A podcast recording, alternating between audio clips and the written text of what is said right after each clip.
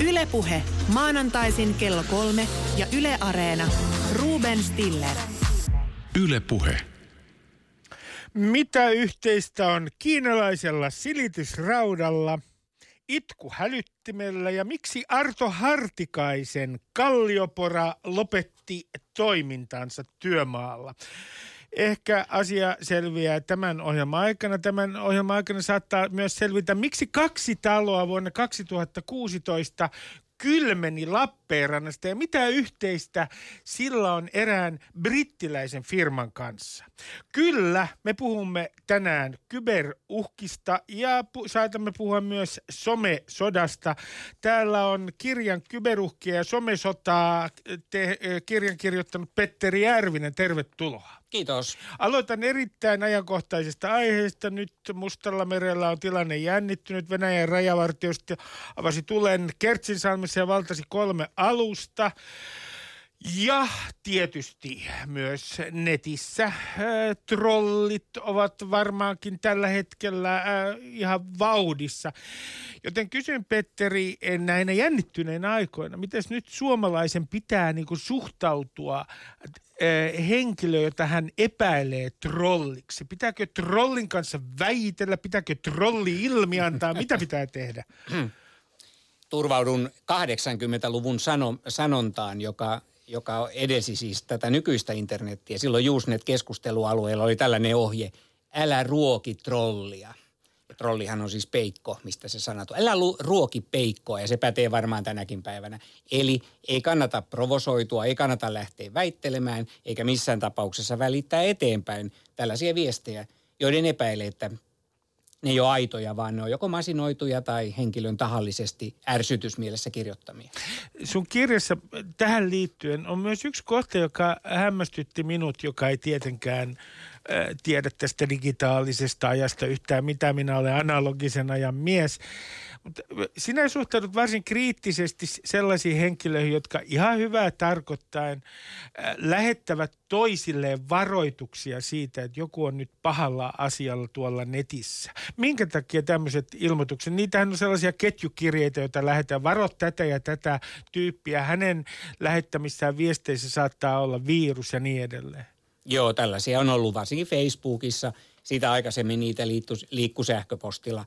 Ja hyvää tarkoittavat hölmöt, siis tavalliset käyttäjät, luulevat, että he tekevät palveluksen muille käyttäjille, kun he levittävät näitä eteenpäin. He eivät siis vaivaudu, eikä aina pystykään ottamaan selvää siitä asiasta, onko se totta, vois, voisiko se edes olla totta, vaan he levittää sitä hyvässä tarkoituksessa eteenpäin. Ja se on aika kuvaavaa, koska mä luulen, että hyvin paljon someliikenteestäkin on ihan samanlaista, siis siitä keskustelusta, mitä some, sosiaalisessa mediassa käydään. Ihmiset hyvässä uskossa levittävät tietoja, joita he pitävät oikeina, joiden he katsovat muuttavan maata tai, tai muuttavan ihmisten ajattelua – oikeaan suuntaan ja se ei yleensä vaan onnistu. Se on turhaa, jopa haitallista. Ja, ja tämä on haitallista tämmöisen viestin lähettäminen eteenpäin, että joku esimerkiksi levittää viruksia sen takia, että ne ovat usein siis, tarkoitat, että ne ovat virheellisiä tietoja. Joo, ne on usein ihan piloja, siis tällaisia tällaisia, ta, jos, joskus ihan tahattomasti liikkeelle lähteneitä. Joku on kuvitellut, että toi henkilö on feikki ja lähettää viruksia.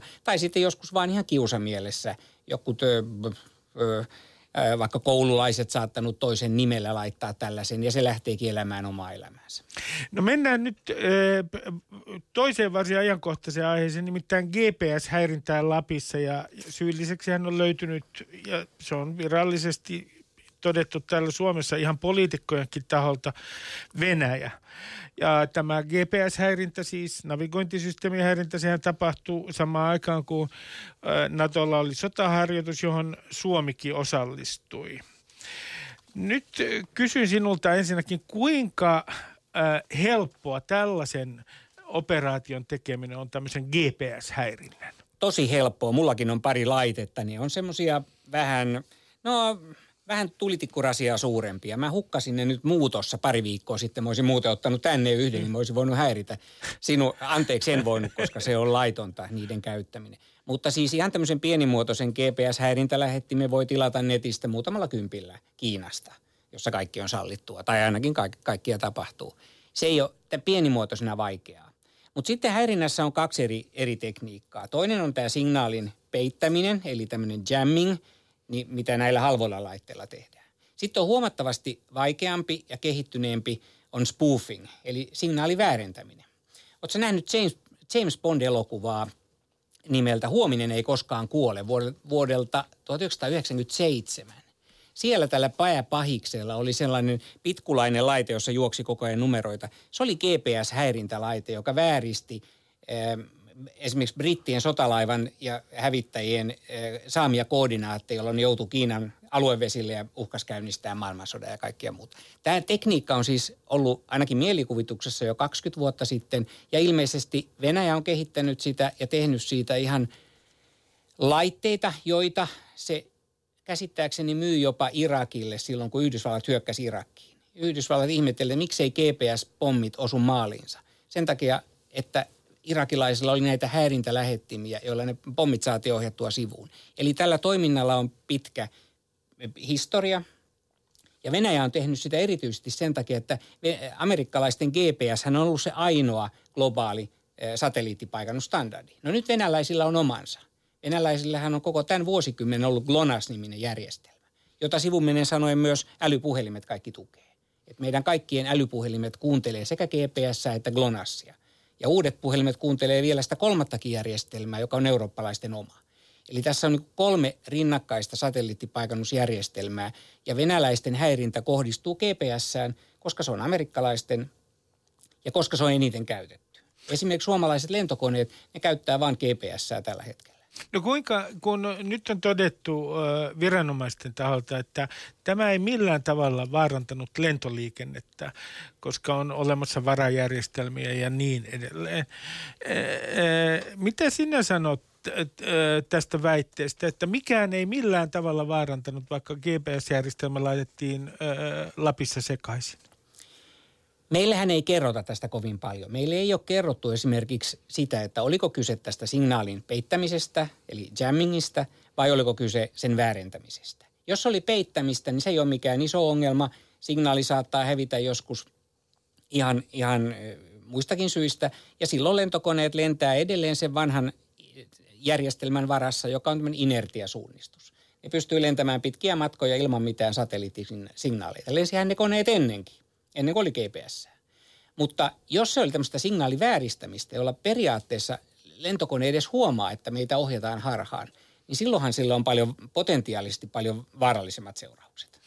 No mä ilmoitan tässä vaiheessa, mun täytyy ilmoittaa kuuntelijoille, koska me olemme läpinäkyvä lähetys, uskokaa tai älkää. Vaikka olemmekin radiossa, niin tämä on erittäin läpinäkyvä lähetys. Nimittäin kyberturvallisuuskeskuksen johtaja Jarkko Saarimäen piti alun perin tulla tähän lähetykseen, mutta hän perui osallistumisensa, koska hänen mielestään ohjelmamme keskiössä on ohjelmatietojen perusteella Venäjän GPS-häirintä, eikä hän voi kommentoida tätä GPS-häirintää. Olin aikaisemmin antanut hänelle tiedon, että en tulisi kysymään häneltä tästä GSP, äh, GSPS-häirinnästä, äh, vaan tulisin kysymään äh, asiasta muilta vierailta. Mutta sain ainakin sen viestin, että tämä on hyvin herkkä äh, alue jo, jollain tavalla tuntuu olevan tällä hetkellä. Viestintä muuten on keskitetty ulkoministeriöön tästä GPS-häirinnästä. Sekin teille kaikille tiedoksi. Kuinka vakavana rikkomuksena sinä pidät tätä, koska Matti Vanhanen esimerkiksi on rinnastanut tämän GPS-häirinnän äh, ilmatilan loukkausten kanssa?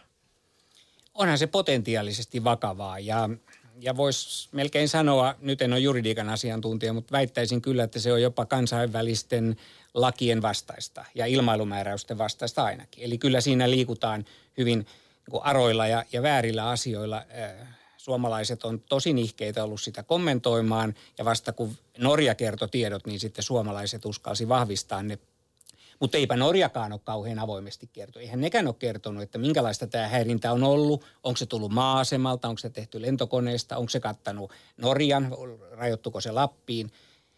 Ja ilmeisesti tätä samaa häirintää sitähän on ollut muun muassa viime syksynä, kun oli Venäjän oma sotaharjoitus, tämä Zabad, tuolla, tuolla Manner-Euroopassa, niin siellähän havaittiin ihan samoja ilmiöitä. Mikä on sinun mielestäsi siis tämä Venäjän siis viesti noin suomeksi? Se on hyvä kysymys.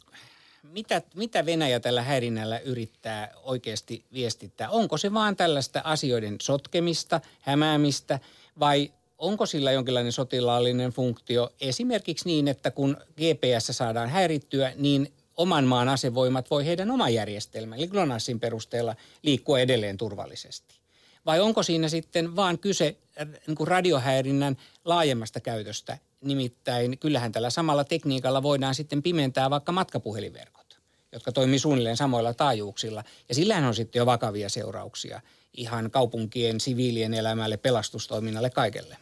No sun kirja on todellakin äh, runsauden sarvi äh, esimerkkien äh, suhteen. Siellä on kybersodasta äh, lukemattomia esimerkkejä. Ja nyt me aloitetaan, aloitetaan itse asiassa sellaisella asialla, joka on niin ajankohtainen, että se ei ole vielä ehtinyt kirjaa. Nimittäin tämä Yandexin äh, taksimobiilisovellus. Suomeenhan on tullut venäläinen taksipalvelu Jango ja sen on, sillä, on, äh, sillä on oma äh, mobiilisovellus. Ja Liettuan kyberturvallisuuskeskuksen johtaja on varoittanut maassa tästä sovellutuksesta. Se kerää tietoja tämä venäläinen äh, mobiilisovellus. Miten meidän pitää suhtautua tähän venäläiseen taksipalveluun ja sen mobiilisovellutukseen sinun mielestäsi? Pitää kaivata takaisin alkuvuoteen, jolloin meillä ei ollut vielä taksien vapaata toimintaa. Silloin maailma oli paljon helpompi. Nyt ei voi koskaan tietää, mitä taksi maksaa ja mihin se vie ja mihin päätyy tiedot meistä. Koska nämä kaikki, kaikki muutkin kilpailevat, niin kuin Uberit ja, ja varmaan suomalaisetkin sovellut. Kaikkihan ne kerää jonkinlaisia tietoja. Ja se, se tieto, niin kuin, tämä on nyt kulunut fraasi, mutta data on uusi öljy. Että kaikki haluaa meidän henkilötietoja, toimintatietoja, käyttäytymistietoja. Se on se, millä voidaan omaa palvelua kehittää ja rahastaa. No Jango, kun on venäläinen palvelu, niin emoyhtiön tietosuoja-ilmoituksessa todetaan, että tietoja siirretään Venäjälle. Mutta jos sinne siirretään käyttäjien henkilötietoja, niin tämä on nyt tietosuojalakien kannalta tosi ongelmallista, koska tietosuojalakien nojalla ihmistä pitää informoida, pitää saada selkeä suostumus, että näin tehdään. Ja silloin tällainen sovelluksen käyttöönotto klikkaa OK, niin se ei ole juridisesti pätevä. Eli jos niitä tietoja siirretään, siinä loukataan kyllä lakia ja se on silloin tämän GDPR-asetuksen vastainen ja silloin se pitää tutkia jossain EU-maassa. Euroopan tietosuojalaki. Kyllä, sitä joka tuli asetuksena voimaan toukokuun lopussa. Joo. Suomen kansallinen lakihan tulee voimaan vasta ilmeisesti nyt joulukuussa, koska se ei ehtinyt, mutta noudattaa samaa periaatetta. No mitä, mitä tietoja puhelimesta tällainen sovellutus? On se sitten tämä venäläinen tai joku muu? Mitä, mitä tietoja se voi sieltä poimia? No jossain oli maininta, että tämä kyseinen sovellus esimerkiksi seuraisi käyttäjän liikkumista vielä senkin jälkeen, kun sovellus on sammutettu. Ja jossain oli vielä huolestuttavampi väite, että tämä sovellus suorastaan salakuuntelisi käyttäjä, eli mitä siinä puhelimen ympärillä puhutaan samalla kun sovellusta käytetään. Ja jos ne tiedot päätyy jonnekin Venäjälle, niin sitten ollaan jo tosi vaarallisten asioiden kanssa tekemisissä, koska voi olla kyse esimerkiksi liikenneuvotteluista tai vaikka Suomen valtion virkamiesten sisäisistä keskusteluista taksin takapenkillä tai jostain vastaavasta. Mutta tämä, tämä Liettua viranomaisten ilmoitushan oli outo, koska he sanovat, että Venäjälle siirtyy salakirjoitettuja henkilötietoja. No mistä he sen voi tietää, jos on kerran salakirjoitettu? Vai meneekö sinne pelkkiä tämmöisiä niin sanottuja telemetriatietoja, joita kaikki sovellukset kerää? Eli kuinka pitkään käyttäjä keskimäärin käyttää sovellusta, mitä toimintoja se painaa missäkin järjestyksessä. Tästä samasta keskusteltiin kolme-neljä vuotta sitten Microsoftin Windowsin eh, kohdalla, koska Microsoft tekee tätä ihan samaa telemetrian mittausta ja datat siirtyy Redmondiin, Seattleen ellei sitä erikseen estetä. Niin me ei voida tietää, mistä tässä on nyt kyse ja tämä pitäisi selvittää. No, mennään äh, kybersodan oikein semmoiseen äh, esimerkkien esimerkkeihin. Kovaan ytimeen. Joka, kovaa ytimeen, joka on kaikkien esimerkkien äiti, voidaan sanoa näin. Ja Eno. Nykyään pitää sanoa myös Eno ja muistetaan nyt, että on 13 sukupuoltakin. nimittäin nimittäin projektin Olympic Games äh, mikä ihme on tämä Olympic Games-projekti? Se oli Israelin ja Yhdysvaltojen salainen projekti, jossa ensimmäistä kertaa käytettiin kyberasetta hyökkäämään konkreettisia kohteita vastaan. Siis ei pelkästään saastuttamaan jotain tietokoneita ja vakoilemaan niistä tietoja, vaan oikeasti haittaamaan näiden uraanisentrifugien, joilla siis rikastetaan uraanista asekelpoista, haittaamaan ja tuhoamaan niitä. Eli se kohdistui Irania vastaan ja Kyllä. sillä yritettiin ää, viivästyttää ja melkein tuhota Iranin ää, ydinohjelma. Kyllä, sillä viivästytettiin useammalla vuodella, kaksi, kolme, neljä, kukaan ei voi tarkasti sanoa. Mutta ihan fyysisesti onnistuttiin tuhoamaan satoja laitteita, niitä oli tuhansia, ettei ne kaikki tuhoutunut. Ja tämän operaation pani alulle George Bush silloin, kun hän oli vielä vallassa, mutta sitten Barack Obama – jota me pidetään rauhanpresidenttinä ja sai heti ensimmäisenä vuonna Nobelin rauhan palkinnonkin, niin hän oikein tykkäsi tästä ohjelmasta ja kiihdytti sitä. Ja se ei ollut edes ainoa operaatio, että hän toimi siinä tavallaan niin kuin uudenlaisen sodankäynnin edelläkävijänä, jota maailma ei silloin tietenkään voinut vielä tietää. Mutta nämä tietokoneet eivät olleet netissä. Sen iranilaisethan eivät äh, tietenkään ole tyhmiä. Ne eivät olleet netissä nämä centrifugien tietokoneet. Siis toisin sanoen Petteri Järvinen, millä ihmeen tavalla tämä Stuxnet, oliko sen viruksen nimi tämä? Tämän? Oli joo. Niin millä ihmeellä se sinne sitten tuli? Miten se saatiin näihin koneisiin, kun äh, koneet eivät ole internetissä? Se on hyvä kysymys. Siihen ei tietenkään ole varmaa vastausta kerrottu todennäköisesti siinä on kaksi vaihtoehtoa. Joko siellä oli joku kaksoisagentti, joka, joka pääsi koneisiin. Se, se ei tarvitse kuin yhden uspitikun. Yhden uspitikun otat taskusta ja pistät koneeseen ja otat pois. Se on muutama sekunnin operaatio. Tällä pystyy saastuttamaan järjestelmää, niin sitten se lähtee leviämään siellä sisäisessä verkossa. Että koneethan oli kyllä verkossa keskenään, mutta niistä ei ollut mitään ulkomaan yhteyksiä. Ja toinen teoria, joka on ehkä uskottavampikin, on se, että nämä äh, NSAn ja Israelin Mossadin toimijat olivat hyökänneet salaa johonkin alihankkijan koneeseen, siis sellaiseen, joka toimitti vaikka nyt sorveja tai, tai jotain sähköasennustöitä sinne Natantsiin, jossa tämä ydinrikastuslaitos oli. Että eihän se tietenkään toimi itsenäisesti, vaan silloin alihankkijoita, paikallisia iranilaisia pikkuyrityksiä. Niin tätä kautta mentiin ikään kuin keittiön ovesta. Ja tällaista tekniikkaa on käytetty aikaisemmin. Mutta amerikkalaisilla ilmeisesti oli vielä pa- äh, suunnitelmissa, tai heillä oli mahdollisuudet paljon laajempaan operaatioon Iranissa, joka olisi esimerkiksi vaikuttanut, jos muista oikein kirjastasi sähköjakeluun tai, tai äh, merkittävällä tavalla halvaannuttanut muuta infrastruktuuria Iranissa.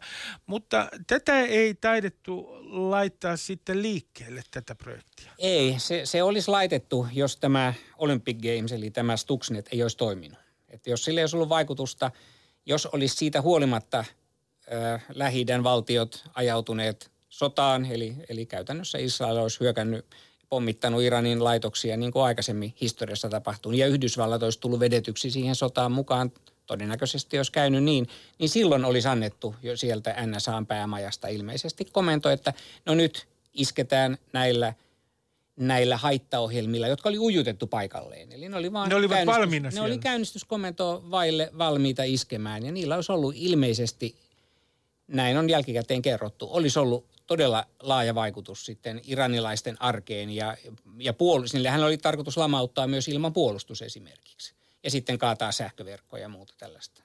No Irani, Iran teki vastaiskun tavallaan. Sillä oli tämmöinen virus kuin Shamon virus ja ilmeisesti oli jonkinlainen yritys jopa iskeä New Yorkin esikaupunkialueella sijaitsevaan patoon, muistanko oikein? Joo, yritys oli ilmeisesti paljon isompaan patoon Oregonissa, mutta se osui sinne New Yorkin esikaupungissa olevaan pikkupatoon, koska sillä oli melkein sama nimi. Mutta, mutta Virheitä Iran, sattuu. Joo, mutta iranilaisia väheksymättä, heillähän on ollut isojakin kyberoperaatioita. He on, on muun muassa varastanut varmenteita, joilla he on taas pystynyt valvomaan sitten oman maan kansalaisten liikennettä, esimerkiksi Googlen palveluihin salakuuntelemaan näitä. Ja, ja heillä on ollut tämmöisiä kyberarmeija hyökkäyksiä, jotka ei välttämättä kaikki ole paljastunutkaan. Aina täytyy muistaa se, että me nähdään vaan näistä operaatioista pieni osa, yleensä ne, jotka epäonnistuu että me ei nähdä, mitä oikeasti tuolla kulissien takana on tapahtunut. Aivan, että tässä mielessä meillä on täysin harhainen näke, näkemys, mutta yhdestä, ää, me, yhdestä iskusta me tiedämme, nimittäin NotPetya. Ja, ja miten se iski Ukrainaan? Sehän oli kai äh, ilmeisesti venäläistä, venäläistä alkuperää tämä, tämä virus. Mitä se sai aikaa Ukrainassa? Sehän tuli tämmöisen taloushallinnon sovelluksen päivityksen mukana juuri ennen, ennen tämmöistä valtiollista vapaapäivää kesäkuussa viime vuonna. Ja sitten kun se levisi sieltä koneisiin, se levisi myös moniin länsimaisiin suuriin yrityksiin, joilla oli toimipisteitä Ukrainassa ja levisi sieltä myös Venäjän omalle maaperälle. Niin sehän aiheutti valtavia vahinkoja. Eräskin tällainen huolintayhtiö, tanskalainen suuri, laski kärsineensä 300 miljoonan euron taloudelliset vahingot, vaikka he eivät olleet edes maalitauluna siinä. Se oli vain oheisvahinko. Ja oliko niin, että Ukrainassa se halvannutti myös maksuliikennettä esimerkiksi? Joo, se halvannutti maksuliikennettä ja esimerkiksi Tsernobylin säteilyvalvonta-aseman. Ja tämmöisten kyberaseiden ongelma on siinä, että niiden vaikutukset on hyvin arvaamattomia. Ja sitä ei voida kovin tarkasti edes kohdentaa. Ne vaan lähtee liikkeelle, kun käsketään ja sitten ne aiheuttaa sekalaisia häiriöitä. Niin kuin esimerkiksi vähän aikaisemmin ollut WannaCry-virus, joka esimerkiksi Saksassa sotki äh, juna-asemien näyttötauluja tai, tai pankkien maksupäätteitä ja maksuautomaatteja. Sinne tulee kiristysohjelman ilmoitus, että maksa, maksa rahaa. Niin nämä vaikutukset on todella arvaamattomia monenlaisia. Ja se on tavallaan myös hyvä puoli, koska se lietsoo juuri epävarmuutta. Ukrainalaiset varmaan pelkäsivät, että mitä kaikkea vielä tapahtuu, mistä tässä on kyse. Ja kun siihen vielä – Notpetien tapauksessa yhdistettiin sitten ukrainalaisen upseerin autopommi samana päivänä, niin voin vaan kuvitella, miltä siellä on kansalaisista tuntunut. No nyt mä paljastan sen, mitä mä sanoin tuossa alkuspiikissä. Nimittäin suomalaisen Porari Arto Hartikaisen kalliopora lopetti toimintansa ja sillä oli yhteys WannaCryhin tähän virukseen. Jaa. Miten ihmeessä Arto Hartikaisen kalliopora voi lopettaa toimintansa ää, ää, WannaCryn takia? No sitähän itsekin ihmettelee, että jumaliste, en mä ole missään netissä, että mulla on tämä pora ja mun pitäisi päästä duuniin. Että mistä tässä on kyse? No sitä pitää kysyä ruotsalaisilta, koska tässä Kallioporassa siinä on ruotsalaisten tekemä ohjelmisto, joka on Windows-perusteinen. Eh, esimerkiksi harvesterit, nämä metsäkoneet, jotka, joita, joita Suomi on, Suomihan on maailman johtava valmistaja niissä, niin, niin hän on ollut jo, jo 20 vuotta, on ollut täysin Windowsin varassa toimivia tietokoneita. Et kaikki toimii tietokoneen ohjauksessa. Ja jos siellä tulee jonkun päivityksen tai, tai datayhteyden mukana tällainen, niin se pysäyttää sen koneen. Sehän ei välttämättä leviä siitä eteenpäin, mutta kun se kone pysähtyy, niin sitten on kyllä se urakoitsija ja se koneen käyttäjä ihmeissään, että – mä en pysty poraamaan tai mä en pysty tekemään tätä työtäni sen takia, että mulla on täällä ollut joku, joku Windows, jota mä en ole voinut edes päivittää. Et sehän ei näy samalla tavalla kuin kotikoneissa. Siellähän tulee ilmoitus, että nyt on uusi versio ja asennat tästä turvapäivityksestä, mutta eihän nämä niin sanotut sulautetut järjestelmät, eihän nämä tämmöisiä ilmoituksia. Eikä niitä pysty päivittämään itse. Siinä on täysin sitten valmistajan, eli tässä tapauksessa ruotsalaisten armoilla. Nyt mä kysyn äh, sinulta, joka on aina kiinnostunut minua, kun äh, on jo ollut jossain tietoja, että esimerkiksi autoihin on levinnyt näitä viruksia. Ja, ja samoin on kerrottu, että tämä Teslan auto, joka pystyy suunnilleen ohjaamaan itseään, että se on pystytty kaappaamaan. Taisi olla äh, ihan koe tehtiin, pystytäänkö Teslan auto kaappaamaan niin, että sitä suunnilleen voidaan ohjata ulkoa päin. Niin kuinka todennäköistä nyt on, että joku pystyy ikään kuin esimerkiksi ää, ää, auton toimintoja manipuloimaan ulkoapäin? No ei se tavallisen perheauton kohdalla, se riski on, on olematon. Ja nämäkin tapaukset, joista uutisoidaan, on amerikkalaisia. Siellä on vähän eri, siellä on verkkopalveluita autoissa, joita Suomessa ei välttämättä yleensä ole ollenkaan. Mutta tämä Tesla on erikoistapaus, koska sehän on alun perinkin rakennettu tietokoneen ympärille. Et se ei ole enää oikeastaan auto, vaan sehän on pyörillä kulkeva tietokone. Ja sitä voidaan päivittää. Ja se, se, sen esimerkiksi jarrujen toimintaa juuri valmistaja muutti softapäivitykselle, jotta jarrut alkoi toimia paremmin. Ja jos tähän väliin päästään, ja tulevaisuudessa kaikki autot on tällaisia, varsinkin kaikki sähköautot, niin se visio, joka siitä avautuu juuri tällaiselle hakkeroinnille tai jopa ihan pelkälle järjestelmävirheelle, jollekin tahattomalle häiriölle, niin sehän on tosi pelottavaa. Sitten otetaan tässä vaiheessa myös ne kaksi kerrostaloa tuolla Lappeenrannassa. Otetaan vuosi, eh, Petteri, vuosi 2016. Kaksi taloa kylmenee Lappeenrannassa eh, ja sillä on yhteys brittiläiseen firmaan. Mutta mikä tämä yhteys on? Siellähän Lappeenrannassa varmaan kylmeni useampiakin taloja, mutta nämä kaksi on uutiso- uutisoinnissa nostettu esille. Ja kyse oli siis tällaista – haittaohjelmasta, joka levisi ei niinkään tietokoneissa, vaan tällaisissa IoT-laitteissa, älykkäissä kodinkoneissa, kuten esimerkiksi valvontakameroissa tai, tai mullakin on etäohjattava jääkaappi, johon voi katsoa kännykällä, mitä siellä on sisällä. Mulla on etäohjattava kahvinkeitin. Kaikki tällaiset on potentiaalisesti vaarallisia. Ne pystyy levittämään haittaohjelmaa. No se haittaohjelma ei ymmärtänyt, että tämä kohde, johon me nyt yritetään tarttua, että tämä on kerrostalon lämmönsäätelyjärjestelmä. Mutta kun se yritti tätä tartuntaa, niin se samalla sotki sen järjestelmän toiminnan ja se järjestelmä kaatu ja talot kylmeni ja sitten huoltoyhtiö ihmetteli, että miksi, miksi täällä on kylmä. Ja sitten mentiin katsomaan ja buutattiin ne koneet uudestaan. Oliko tämä tämän haittaohjelman nimi Mirai? Vai? Oli joo. joo. Se on Japania se, se Mirai.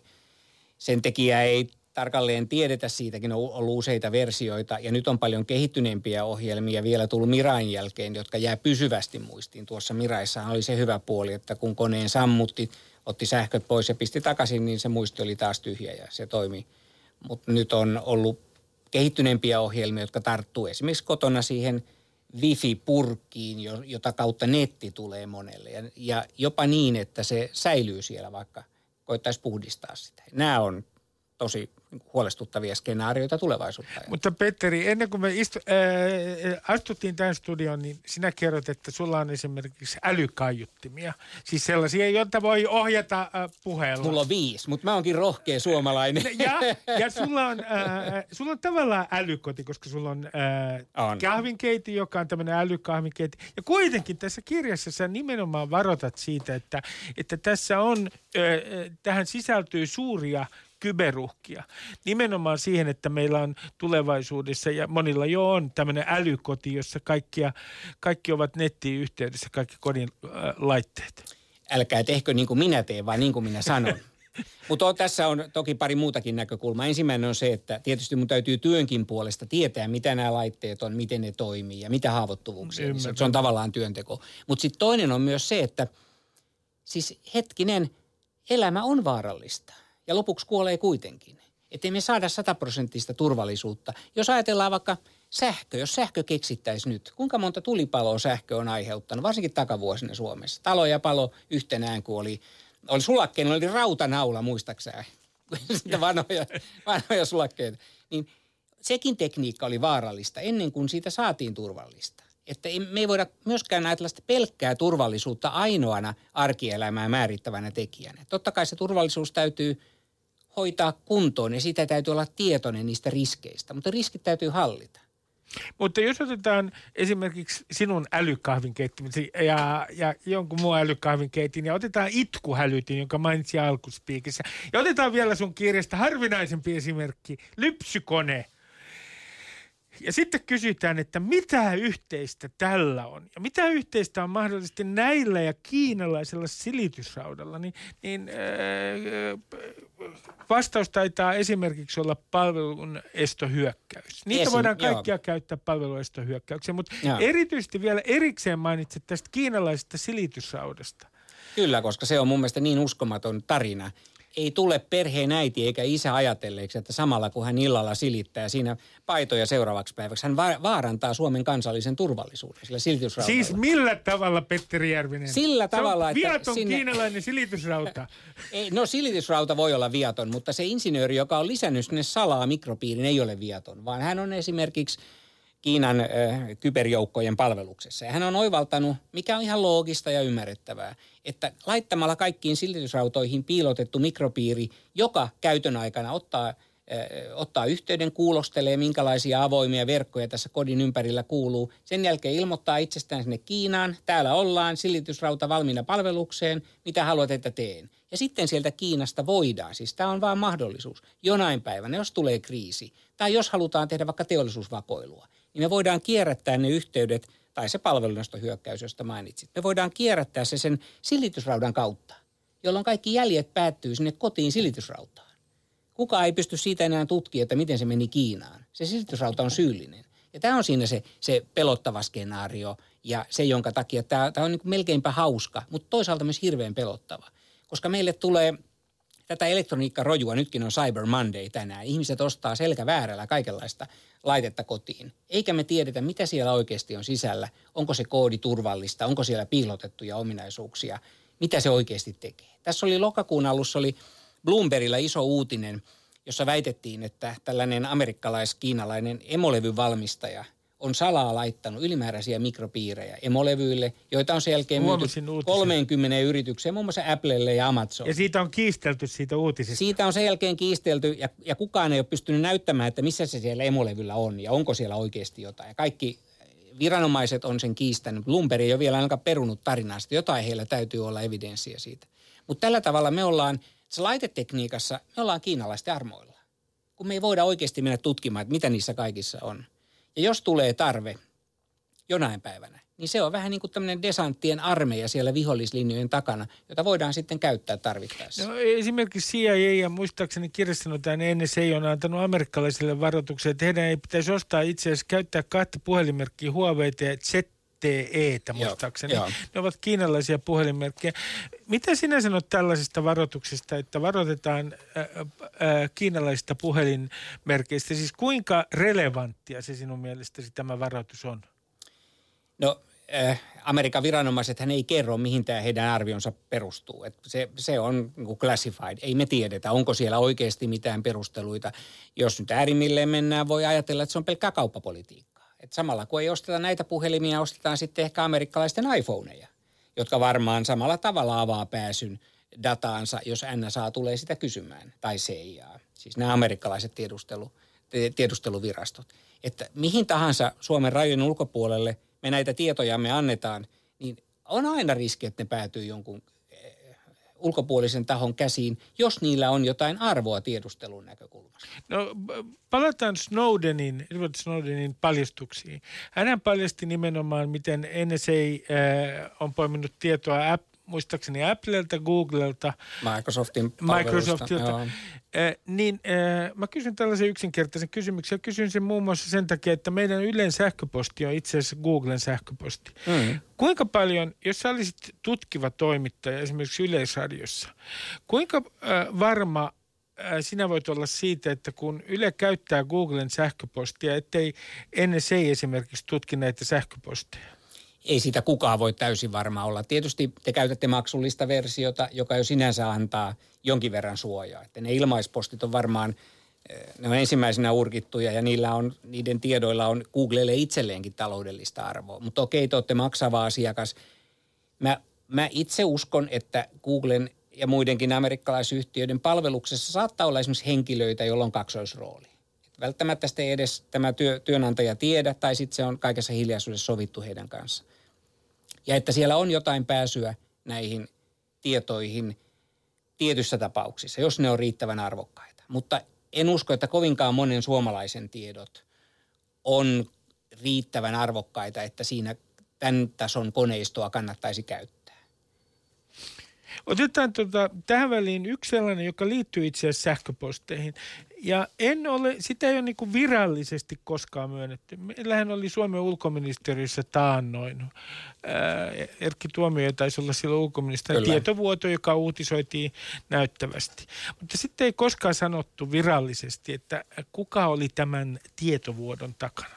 Ja kuitenkin sinun kirjassasi kerrotaan, että, että asialla taisi olla Turla Joo. ryhmä, Joo. jonka jäljet äh, palaavat, uskokaa tai älkää. En tiedä, voiko tätä nyt sanoa ääneen, kuulkaa, kun ulkoministeriöstä siellä saattaa joku menettää yöonnessa, se tulee Venäjältä tämä Tur- Turla-ryhmä. Mi- mistä, mi- mistä, saanko kysyä, onko tämä ihan yleistä tietoa, että, että itse asiassa tämän tietovuodon takana oli venäläinen Turla? Oli se tiedossa jo, jo silloin hyvin nopeasti tämän tapahtuman jälkeen ja sitten se on yhdessä kirjassa kyllä jo aikaisemminkin mainittu ihan, ihan arvovaltaiselta taholta. Ja mun tietääkseni siellä oli vielä äh, vähän muitakin ohjelmia, että se ei ollut pelkä, edes pelkästään tämä yksi. Eli suomalaisten äh, tietoturva ministeriössä oli kelvottoman huonoa ja, ja ironisinta on se, että ruotsalaisethan tämän paljasti meille. Näin koska oli. ruotsalaiset seurasi meidän liikennettä, jota me ei itse saatu tehdä, kun ei ollut lakia siihen. Ja ruotsalaiset kertoivat, että katsokaa, mitä teidän verkosta lähtee ulos, että liikenne menee Venäjälle tai suunnilleen jolle, jotenkin näillä sanoilla. Mutta kyllä se käsittääkseni on ihan julkista tietoa.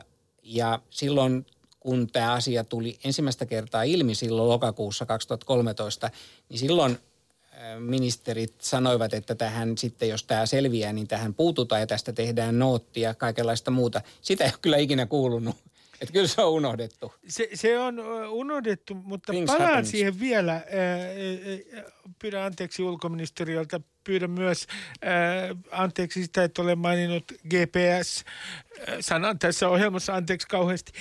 Tuota, mi, miten, tämä te, siis miten tämä operaatio tehtiin? Tiedätkö sinä siitä, mitä, mikä on se todennäköisin tapa, millä tämä ulkoministerioperaatio tehtiin? Miten se... No yleensä nämä kaikki tehdään samalla tavalla, tai ainakin valtaosa e, samalla tavalla kuin Yhdysvalloissa vaikutettiin presidentinvaalien tulokseen, eli lähetettiin demokraattipuolueiden avainhenkilöille kalasteluviestejä. Ja sitten kun he erehty, tai heidän henkilökuntansa erehty klikkaamaan niitä, saatiin salasanat ja sillä päästiin sitten heidän sähköpostitileilleen. Tässä on luultavasti tapahtunut jotain samanlaista. Lähetetty jollekin pahaavistamattomalle virkamiehelle sellainen miinoitettu sähköposti haittaohjelma, jota mikään virustorjunta ei tunne, koska se on räätälöity juuri tätä kyseistä hyökkäystä varten.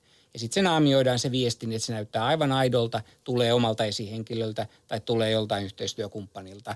Sisältö on ihan asiallinen ja siellä on ihan asialliselta näyttävä liite, jossa on kuitenkin se vakoiluohjelma piilossa. Näin ne yleensä tehdään. Mitä tästä Turlasta, tästä Turla-ryhmästä, oikein ryydikäs nimi, mitä siitä tiedetään? No se on näitä Venäjän, Venäjän sotilastiedustelun ö, käyttämiä ö, ö, tämmöisiä vakoiluohjelmaperheitä, joita on, on paljon muitakin. Eli ne ovat ikään kuin alihankkijoita. Onko vähän sama kuin niin sanotussa Pietarin trollitehtaassa, että ne toimivat näiden tiedustelupalvelujen ka- kanssa, mutta ne ovat ikään kuin alihankkijoita? Varmasti käyttävät pitkälti alihankkijoita, koska, koska nuorilla parikymppisillä on kaikkein paras tietotaito näistä. Ja he ei useinkaan ole sitten armeijan eikä NSA eikä, eikä vastaavien palveluksessa, niin heitä sitten käytetään – vähän epävirallisesti ja epävirallisissa lähteissä on sekin hyvä, että voidaan sitten julkisesti, jos asiat paljastuu, niin väittää, että ei se me oltu. Ei me olla tässä mitään tehty. No ei ollakaan, mutta me ollaan annettu se toimeksi noille toisille kavereille tuossa naapuritalossa. Nämä on hämäriä operaatioita. No, palataan noihin Yhdysvaltain vaaleihin. Mä kerron tässä pienen anekdootin, joka on eräässä dokumentissakin, joka koskee itse asiassa Pietarin trollitehdasta, josta täytyy sanoa, että sen jälkeen kun katselee sitä, niin ihailee joidenkin Pietarin trollitehtaan tyyppien kummallista huumorintajua. Hän äh, kaappasivat yhden newyorkilaisen äh, kadun äh, valvontakameran ja sen jälkeen he testasivat, miten he saavat äh, ihmisiä liikkeelle ja sitten he laittoivat netti-ilmoituksen, että tästä, äh, tämän kameran äh, katvealueelta saa äh, ilmaisia hotdogkeja. Sieltä todella sai muistaakseni ilmaisia hotdogkeja. Näin he testasivat sitä, miten ihmiset saadaan mobilisoitua. Ja hehän saivat Yhdysvaltain presidentinvaaliaikana mobilisoitua äh, netin kautta muun muassa äh, sellaisia mielenosoituksia, joilla oli myös vastamielenosoitus, jonka senkin he olivat organisoineet. Et jos joku väittää, että venäläiset ovat alkeellisia, niin sitä he eivät ole. Mutta yksi asia mua tässä koko operaatiossa Yhdysvaltain presidentinvaalien suhteen suhteen hieman ihmetyttää, koska tietyllä tavallahan se oli kömpelö. Mm-hmm. Ää, operaatio, koska siitä oli, näyttää siltä tarkoituskin jäädä kiinni. Kyllä. Olenko oikeassa? No, no tämä on just vaikea kysymys. Se, se minustakin näyttää tavattoman kömpelöltä ja jos sitten vielä tutkijat oikeasti löytää viestin, jossa jossa nämä tekijät kertovat toinen toisille, että hups, taidettiin jäädä kiinni, nyt äkkiä tuhotaan kaikki jäljet. Jos ne oikeasti on näin kömpelöitä, niin sitten en osaa sanoa, onko se, onko se tarkoitettu tahalliseksi kömpely, kömpelyydeksi, jolla tavallaan vähätellään sitä uhkaa ja toisaalta lisätään sitä epätietoisuutta maan, maan sisällä, vai onko se oikeasti tällaista harrastajamaista toimintaa? Et se, mitä me tiedetään trollitehtaasta, niin eihän se ole, sehän on vähän niin kuin Putinin henkilökohtainen yksikkö, jota johtaa hänen vanha kokkinsa.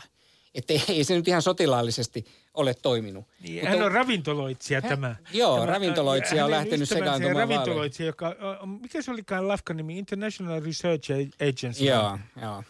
Niin se operaatio tuntuu hyvin harrastajamaiselta ja, ja kömpelöltä. Eihän siinä ollut rahaakaan mennyt kuin muutama miljoona.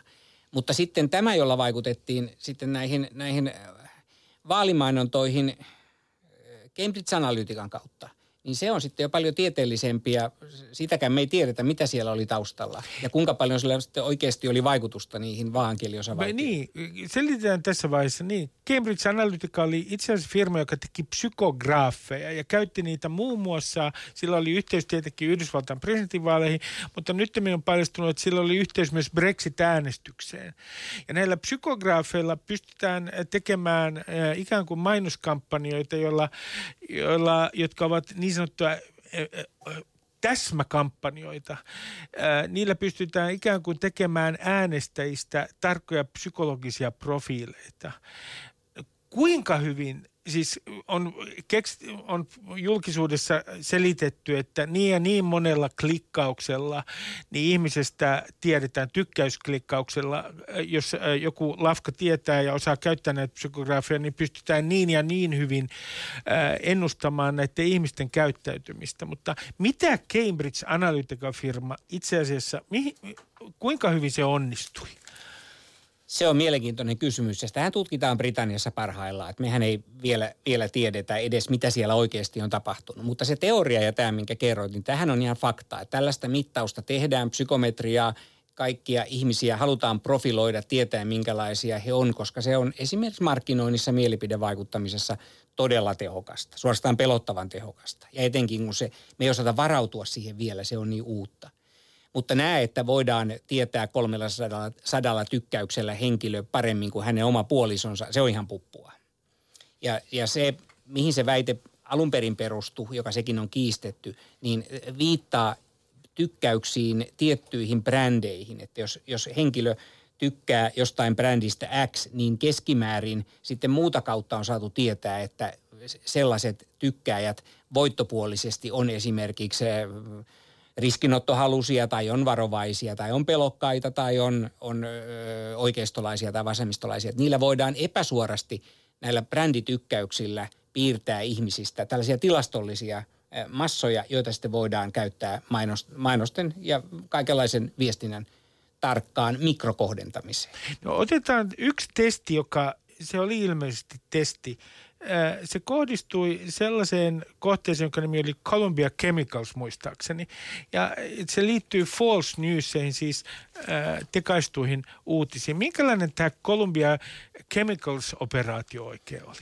Se oli jonkinlainen informaatiosodan koepallo. Sitäkin on nyt ehkä vähän liioteltu jälkikäteen. Sehän vaikuttaa myös aika harrastajamaiselta että siinä oli joukko ihmisiä, jotka oli etukäteen sopinut, että aletaan levittää tällaista uutista, että on tapahtunut kemikaalitehtaalla räjähdys ja oli tehty jonkinlainen feikkisivu CNNstä, jossa sitten oli tämmöinen video pyörimässä tästä kyseisestä tapahtumasta, mutta sehän kuoli tosi nopeasti. Ei se lähtenyt leviämään koska on niin helppo tarkistaa sitten oikeasta CNNstä. Ja jos muut mediat ei lähde siihen mukaan, niin kyllähän tällaisia feikkejä sosiaaliseen mediaan mahtuu vaikka kuinka paljon.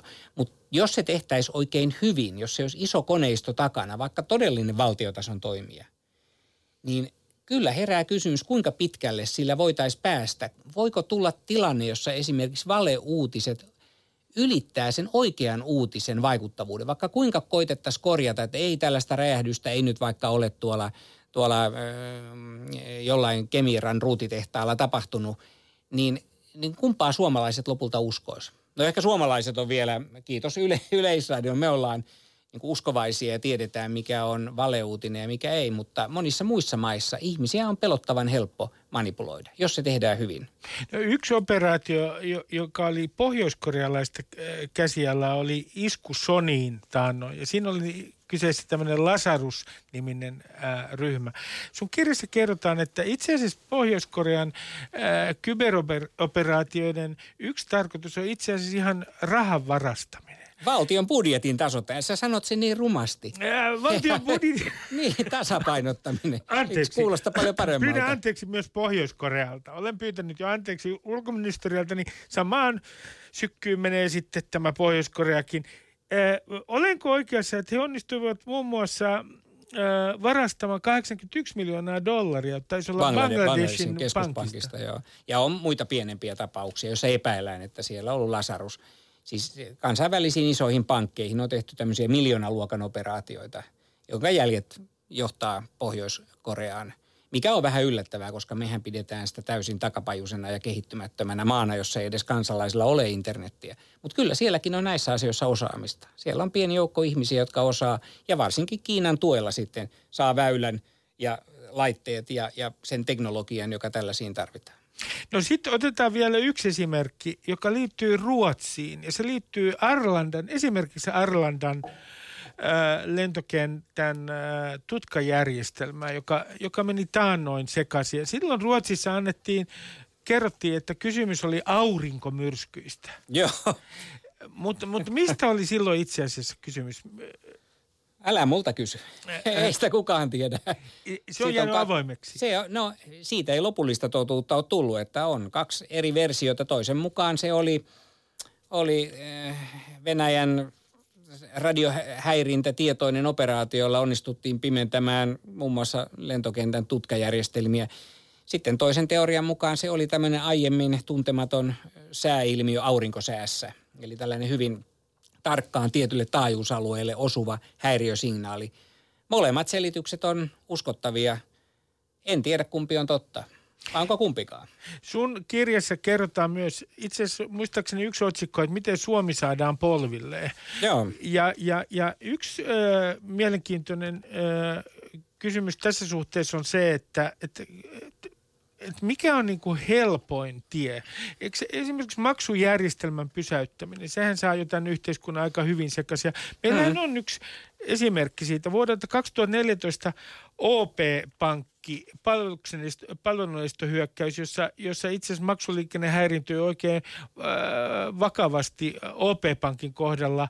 Ja kysymys oli uudesta vuodesta muistaakseni. Uuden vuoden aatosta, joo. Eikä pelkästään OPn kohdalla, vaan ne, ne samat kaverithan yritti hyökätä muihinkin pankkeihin, mutta He olivat häiriöt- suomalaisia. He oli kaksi suomalaista nuorta, sitä jälkikäteen selvisi. Mutta se hyökkäys ei muissa pankeissa aiheuttanut yhtä suurta tuhoa. Mutta sitten oli vaarassa, että kun kaikki pankit on linkitettyjä keskenään, niin se OPn maksuhäiriö oli vähällä levitä kaikkiin muihinkin pankkeihin. Et siinä oli tosi vakavasta ilmiöstä loppujen lopuksi kyse. Ja ne häiriöt kesti sitten pitkälti tammikuun puolelle, joka osoitti, miten helppoa. Siis jos kaksi nuorta pystyy tekemään tällaisen iskun ja lamauttamaan osittain Suomen pankkiliikenteen, niin mitä sitten joku valtiollinen toimija pystyisi tekemään, jos oikeasti, oikeasti haluaisi. Ja nyt kaikki, kaikki Suomen maksut tällä hetkellä, kun ollaan SEPA-alueella, ne kiertää ulkomaiden kautta. Et jos Suomen ulkomaan liikenne onnistuttaisiin katkaisemaan, niin Suomessa ei voisi maksaa. Raha ei liikkuisi sähköisesti. Ja voit kuvitella, mitä siitä seuraisi. Ja täällä on siis tänään vieraana tietotekniikan asiantuntija Petteri Järvinen, joka on kirjoittanut kirjan Kyberuhkia ja somesota.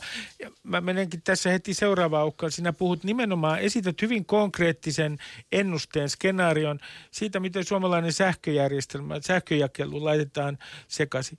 Mutta onko nyt niin, että se voidaan saada sekaisin itse asiassa kyberhyökkäyksellä, pelkällä kyberhyökkäyksellä vai onko todennäköisempi vaihtoehto se, että joku pommittaa sähköjakelujärjestelmän ää, solmukohdat? No ainakin se pommittaminen on paljon varmempi keino tämän päivän maailmassa. Sitä ainakin tietää, että se verkko kaatuu. Suomen runkoverkkohan kestää yhden häiriön. Mutta jos tulee kaksi yhtäaikaista, niin silloin on vaara, että koko Suomesta häviää sähköt ja jokainen voi miettiä, mitä siitä seuraa. Me ollaan aikaisemmin kuviteltu, että tämä vaara on suurin tammikuussa tai helmikuussa, kun on kova pakkanen ja sähkönkulutus on suurimmillaan. Mutta viime kesänä nähtiin, että hellekausi on yhtä vaarallista. Että oli kova helle, niin Suomesta oli vähällä loppua sähköt heinäkuun puolivälissä. Ensinnäkin sen takia, että Olkiluodon molemmissa reaktoreissa ne jouduttiin ajan alas, kun siellä oli tulipalo. Mutta sitten myös Lovisan ydinvoimalassa oli seuraavalla viikolla se ongelma, että vesi oli liian lämmintä, merivesi. Ja jouduttiin rajoittamaan sen tehoa. Että ihan se luonnonilmiöstä johtuen voi olla, että Suomessa tulisi tällainen hätätila sähkön loppumisesta, joka hyvin nopeasti saisi tämän maan polville. Ja nyt kun mietitään näitä uhkakuvia, että mikä Suomea, miten Suomea täytyy puolustaa jatkossa, niin, niin silloin pitäisi miettiä näitä digitaalisuus- ja kyberturva-asioita, että voidaanko niitä torjua enää vanhanaikaisilla opeilla ja vanhanaikaisilla horneteilla tai hornettien seuraajilla. Se on 10 miljardin investointi vähintään. Niin pitäisikö siitä osa laittaa jonnekin muualle? Missä ne tulevaisuuden suurimmat riskit on? Ja se on hirveän vaikeaa, kun kukaan ei tiedä. Mutta yksi asia, mikä tulee tässä mieleen, että kun me puhutaan tämmöisestä kybervaikuttamisesta ja tai kyberoperaatioista ja sitten toisaalta tästä hybridivaikuttamisesta, disinformaation levittämistä ja niin edelleen. Tai sitten puhutaan vaikka sanon sen nyt vielä kerran, uskaltaako se sanoa GPS-häirinnästä, voi kauhean, se on ihan hirveä sana sekin. Niin, niin, niin meillähän tulee seuraava kysymys vastaan. Jos tällaisia operaatioita tehdään, jos puututaan esimerkiksi Yhdysvaltain vaaleihin, tai jos Venäjään kohdistuu jonkinlainen kyberhyökkäys, mm. niin missä kulkee silloin sodan ja rauhan raja? Eikö tässä nimenomaan hä- hämärry sodan ja rauhan raja? Nimenomaan. Silloin joudutaan miettimään, mikä on sodan määritelmä. Ja sehän voidaan määritellä monella tavalla. Jos ajatellaan laajaa määritelmää tai tämmöistä laveaa määritelmää, niin se on kaikenlainen toiminta, jossa toisen maan toimintaan vaikutetaan niin, että siitä saa itselle etua. Ja sitten voi kysyä, että missä tämmöinen normaali perinteinen vaikuttaminen muuttuu jonkinlaiseksi sotilaalliseksi vaikuttamiseksi, etenkin jos sitä tekee samat sotilaat kuin aikaisemminkin. Ne vaan ei tee enää asekädessä. Ne istuu siellä jossain bunkkerissa ja naputtelee konetta ja klikkaa hiirtä. Mutta sen vaikutukset voi olla ihan yhtä dramaattisia ja yhtä paljon hyödyttää tätä hyökkääjää kuin se, että lähetetään jotain panssarivaunuja rajan yli. No otetaan, palataan tuohon, minkä sanoit aikaisemmin tässä lähetyksessä, nimittäin terveydenhuoltojärjestelmä on myös haavoittuvainen. Ja siitäkin esität ihan esimerkkejä, minkälaisia häiriöitä on ollut suomalaisessa terveydenhoitojärjestelmässä, jotka ovat liittyneet tietotekniikkaan. Niin otetaan tämä Britannian keissi, NHSin keissi, jossa, siinä taisi olla kysymys WannaCrysta, eikö Joo, ollut? kyllä. Minkä, miten ne olivat ne hyvin konkreettiset seuraukset, kun tämä virus iski terveydenhuoltojärjestelmään?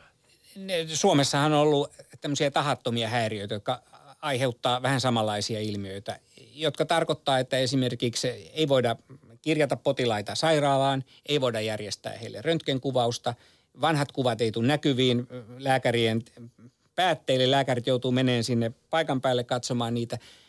Tampereella oli jopa tapaus, että, että ovet eivät auenneet, sairaalan ovet, koska nekin toimii sähköllä ja tietokoneohjatusti. Ja kun nämä oli ihan tämmöisiä tahattomia verkkohäiriöitä, oli joku komponentti mennyt rikki tai, tai joku sähkökatko tullut johonkin, niin voi vaan kuvitella, miten katastrofaalisia seurauksia sitten olisi, jos oikeasti hyökättäisiin näitä järjestelmiä vastaan, tai mikä vielä pahempaa, muutettaisiin niitä potilastietoja niin että ihmisten sairaudet esimerkiksi menisikin väärinpäin. Mi- mitä NHS, Britannian terveydenhuoltojärjestelmässä, sieltä tässä mennä ihan niin kuin suunnilleen äh, potilaiden sisäänottaminen tuli Joo. hyvin vaikeaksi. Joo, jouduttiin sulkeen sairaaloita ja ohjaan potilaita toisiin sairaaloihin, joissa ei ollut näitä tietokonehäiriöitä.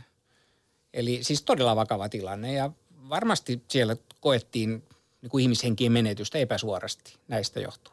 No on olemassa niin sanottu viinerin laki, sinä veikkaat se. Eikä muuten viittaa niihin kampaviinereihin, joita syödään palaverissa, vaan viittaa ihan johonkin tutkijaan. Lentokoneinsinööri. Lentokoneinsinööri. Earl Wiener. Mitä, mitä tarko- mikä on viinerin laki? Earl Wienerillä, sillä oli monta lakia. Hän oli tämmöinen insinööri, joka tutki ilmailun turvallisuutta ja turvajärjestelmien kehittämistä. Ja hänen laajistaan kuuluisena numero 19, joka sanoi, että tietotekniikalla voidaan korjata pieniä häiriöitä, mutta sitten sille tuotetaan erittäin isoja häiriöitä. No, tässä mielessä siitä seuraa seuraava kysymykseni, joka on se, että, että tämä digitalisaatio, jota nyt on tuuletettu, ja kaikki puhuvat hyvin ylpeästi joka puolella suomalaista yhteiskuntaa digitaalistrategioista ja puhuvat digikieltä. Niin itse asiassa mehän olemme tehneet, niin kuin muutkin esimerkiksi läntiset valtiot, yhteiskunnastamme entistä haavoittuvamman. Eikö näin ole? Me olemme, mitä pitemmällä me olemme digitalisaation tiellä, sen haavoittuvampi yhteiskunta on. Olet aivan oikeassa. Olet oivaltanut asian ytimen ja se on aika pelottavaa. Ja sitten sitä vielä pahentaa se, että ihmiset on nykyään äärettömän kärsimättömiä, tyytymättömiä. Meillä on henkistä resilienssiä.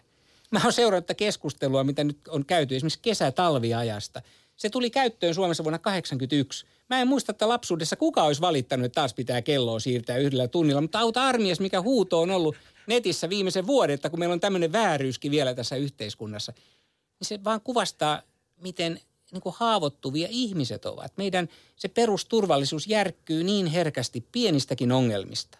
Ja kun ne kaikki toiminnot on tietotekniikan varassa, nettiyhteyksien sähkön varassa, niin se tuntuu aika pelottavalta. Me ollaan todella haavoittuvia verrattuna vaikka viimeiseen talvisotaan, jolloin lapset lähetettiin maalle sotaa pakoon ja kaupunkiin putosi muutamia pommeja, mutta kaikki selvisi siitä. Mutta nyt me ei selvitä edes kesä- ja talviajan vaihtelusta tai edes lämpöaallosta. No jos me ajatellaan Niin tätä suomalaista sähköjakelujärjestelmää, niin kuinka kauan, siis kuinka kauan kestäisi ennen kuin tämä yhteiskunta olisi aivan sekaisin, jos sähköjakelussa tapahtuisi erittäin vakava maanlaajuinen häiriö? Sitä on tosi vaikea sanoa. Riippuu paljon myös siitä, että onko kesä vai talvi. Et jos on kova pakkanen ja lämmöt häviää asunnoista, kun ollaan sähkölämmityksen, ja nekin, jotka ei ole sähkölämmityksen, on sähköisen kontrollin varassa, niin kyllä siinä jo vuorokauden päästä tämä maa on ihan hätätilan partaalla. Kesällä menee ehkä kaksi vuorokautta. Mutta sitten kun alkaa vanhuksia kuolla koteihinsa, kotihoito ei pääse niiden luokse avustamaan niitä, ei toimi vessat, ei toimi jätehuolto, ei me jätevesi ei me pois, hanasta ei tule vettä.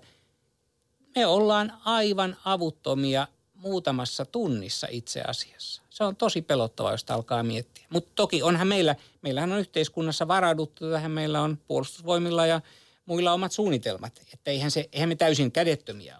Mutta toivottavasti niitä ei koskaan jouduta testaamaan käytännössä, miten ne toimii. Sitten on paljon pienempiä huolia, mutta kerron tähän ihan loppuun yhden tarinan äh, pienemmistä huolista.